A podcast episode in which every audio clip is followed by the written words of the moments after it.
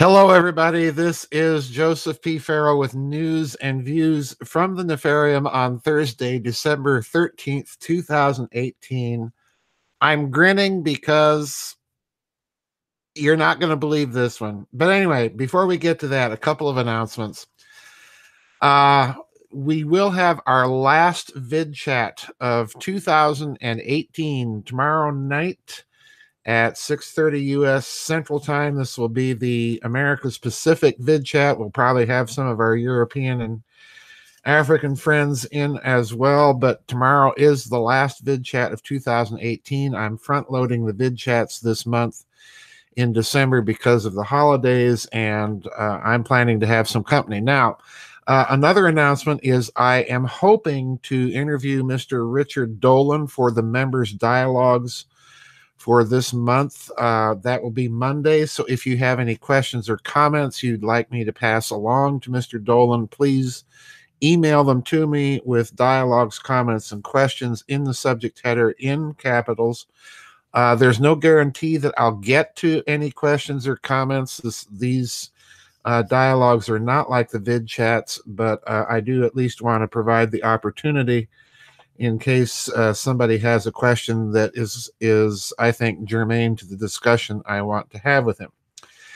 And um, anyway, let's get down to today's business. I had I had literally to smoke a cigarette for this one because, folks, French President Emmanuel Macron has lost his mind. if indeed he ever had one. Um, uh, this is the guy, remember, that just a few weeks ago uh, uh, made the made the statement uh, president of France now that there's no such thing as French culture. okay, so forget all of that stuff about Chartres and French cuisine and literature and so on you've been reading about.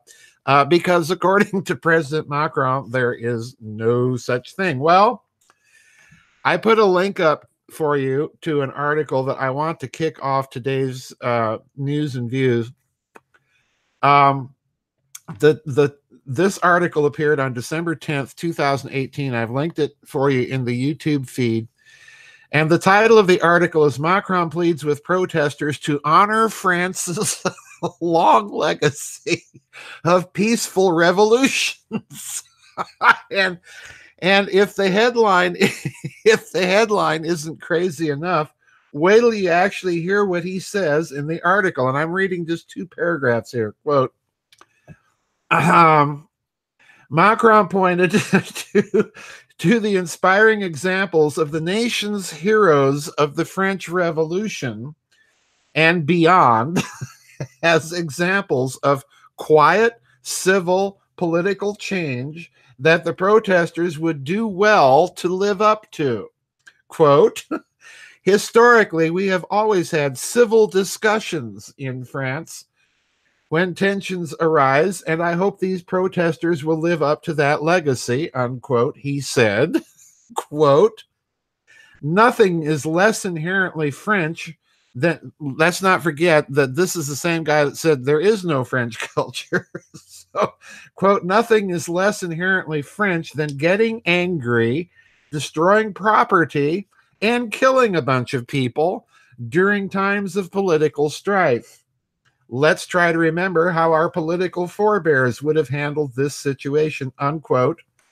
While the president acknowledged that he bears some responsibility for the unrest, he assured rioters it was, quote, nothing to lose our heads over, unquote, invoking the memory of those peaceful, quiet, discussing, rational individuals like Danton and Robespierre. okay. So um, okay, so in other words, this guy is nuts. All right. Uh, and of course, coming from coming from the investment banking community and being a kind of a Rothschild connected fellow, this comes as no surprise to me. But anyway, I want to get to the main point today, and this is an article that appeared on uh, Global Research News And some of you may be familiar with this name. Um, I did a, a series, a webinar in the members area on the website about modern Russia and the thinking that's going on in terms of formulating a role for the Russian state in and their view of the world. And there is a Russian sociologist and intellectual behind all of this by the name of Alexander Dugin. Uh, this this gentleman has been quite controversial in this country. Uh, he's he's not so controversial in uh, Russia. Uh, he essentially is a sociologist who's challenging the American unipolar uh, globalist world order worldview. And this appeared on two days ago in Global Research News on December 11th, 2018.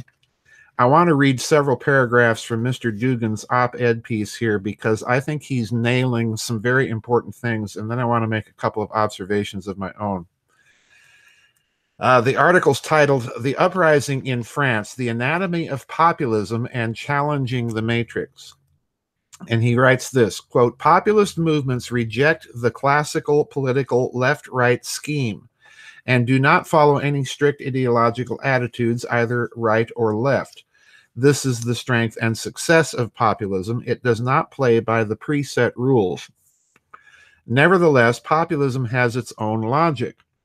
For all its spontaneity, it is quite possible to trace some logic and even the beginnings of a populist ideology taking shape before our eyes. Now, please note, this is something new, what he's saying. Classically, populism has not been driven ideologically, and what he's maintaining is you're watching the emergence of a kind of a nascent ideology, not only in Europe, but in this country. Let's continue. First of all, the fact that populist movements are directed against the political elite as a whole without making a distinction whether it is right or left wing is striking. This is the uprising of the periphery of society against its center. In his famous work, the American sociologist Christopher Lasch designated the form of government that prevails in modern Western society as the quote elite revolution unquote unquote, and he's referring um, I believe, to Christopher Lasch's classic book, The Culture of Narcissism. All right. And if you have not read that book, it is a very penetrating analysis of the culture we find ourselves in now. Uh, the culture of lawlessness, uh, double standards amongst the elites, and so on and so forth. Continuing, Christopher Lasch noted a new political trend. It is the elites that are destroying culture and European logos today. These new Western elites who have reached the pinnacle of power only by their resourcefulness and immense will to power are much worse and more destructive than the masses. An ordinary person still maintains some cultural traditions. Now, in other words, this this is flipping the whole analysis that has been more or less standard throughout uh, European culture, both East and West, that the elites preserve the culture, the masses are basically uncultured illiterates. What we've seen happen, and this is what Lasch is arguing, is the elites are now the people without any culture, and it's the masses, the the middle classes, largely that are trying to preserve it. Anyway, continue. It is almost impossible to find a pure proletarian but the modern capitalist elites who have no aristocraticism in their senses are greedy for power, position, and comfort. At the same time, more and more marginal types began to penetrate into the new elite. Please let me read that again because I think his observation here is dead on. Quote At the same time, more and more marginal types began to penetrate into the new elite, people not from peripheral groups but from minority groups, ethnic, cultural, religious, oftentimes sectarian and sexual, became dominant among them. It is this perverted rabble, according to Christopher Lasch, that forms the basis of the modern globalist elite, which destroys the foundation of civilization. Accordingly, populism, including the populism of the Yellow Jackets, can be viewed as a retaliatory uprising of the people against the elites who have completely lost their connection with society. The elites have built their own world in which double standards, norms of political correctness, and liberal demagogy reign. Macron is representative of the same type of new elite. It is curious that on the eve of elections, the French newspaper Libération published the headline, Do What You Want, but Vote for Macron. Now, listen to this. This is an obvious paraphrase of Aleister Crowley, who proclaimed himself in the 20th century as the Antichrist and the Beast 666. Do what thou wilt shall be the whole of the law.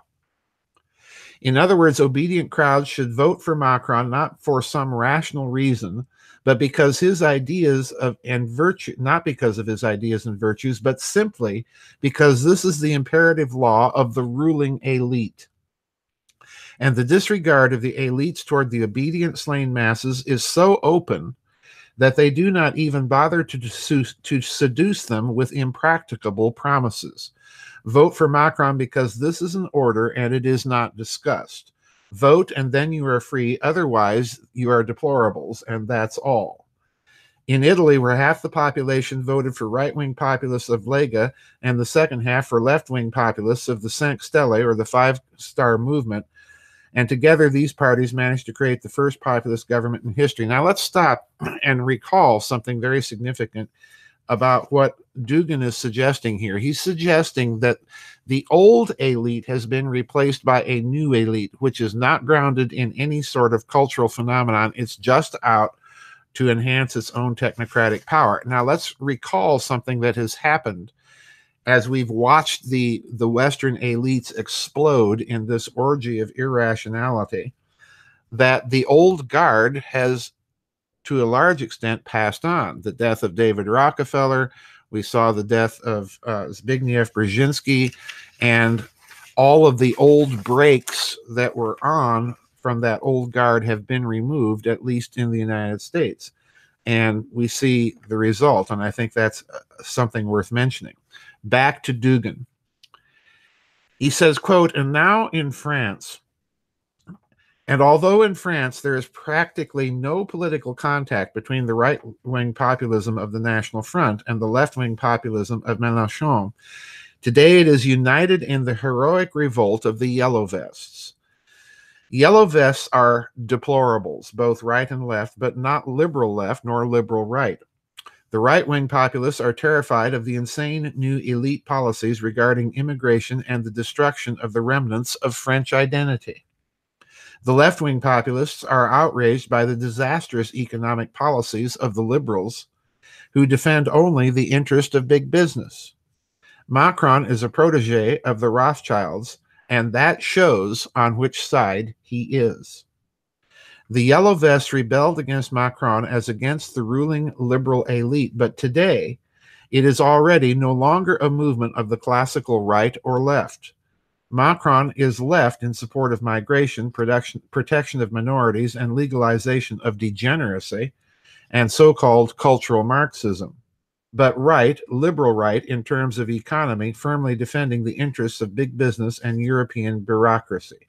He is a pure globalist. And I think this is the definition of globalism right there a complete backing of of the mega corporations and that kind of economy at the same time that you have an utter disdain for the middle class and national culture or for that matter civilizational culture that you have in Europe He's a pure globalist, not disdaining a direct declaration of his belonging to Freemasonry, his famous hand sign representing a triangle. Even with direct satanic slogans, do what you want, vote for Macron. The revolt of the Yellow Vests is precisely against this combination of liberal right and liberal and liberal left. Uh, and now skipping towards the end, this is Dugin kind of summing up his his viewpoint of Macron. Macron is not a personal name, it is the label of the matrix. To achieve freedom, he needs to be annihilated.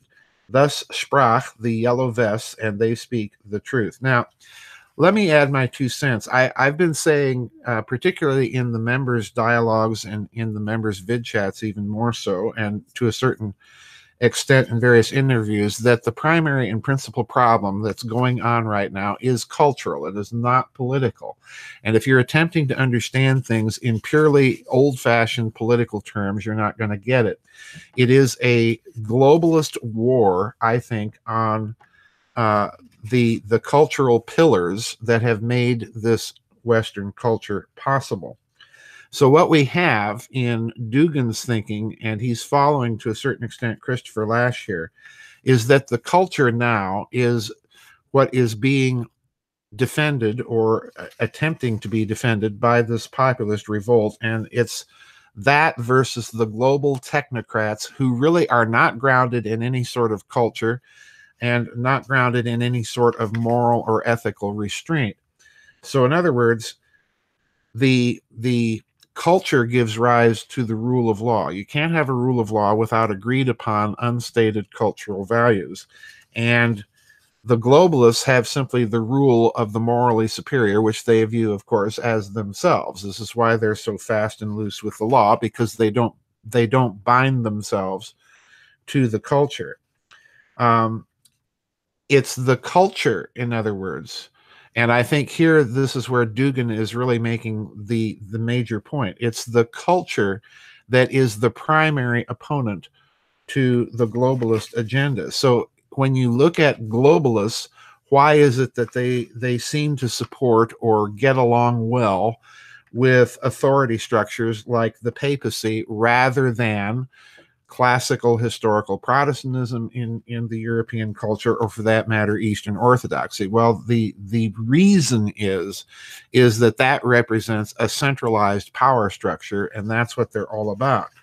Uh, the the interesting thing here that I think is going to come out of this, if Dugin's analysis is correct, and I think to a large extent it is, is there's got to be some sort of um, cultural peace of Westphalia. Uh, there's got to be some sort of acknowledgement on the part of the globalists that their technocratic cultureless agenda is simply not working. Otherwise, you're going to see a kind of a cultural 30 years war that, of course, and I invoke the Peace of Westphalia for a good reason, that ultimately issued in those treaties that uh, more or less put the sanction of a kind of secular religious order into international law. Um, we're approaching the breakdown of that because the globalists simply are not listening and are totally unresponsive to the cultural concerns of the vast majority of the populace. And there's a good reason they're totally unresponsive. They have distanced themselves quite deliberately for the past, I would say, century and a half from any connection to the underpinnings of the very culture that they emerge from. So it's kind of a case of the host eating, uh, uh, of the parasite eating the host at this point culturally.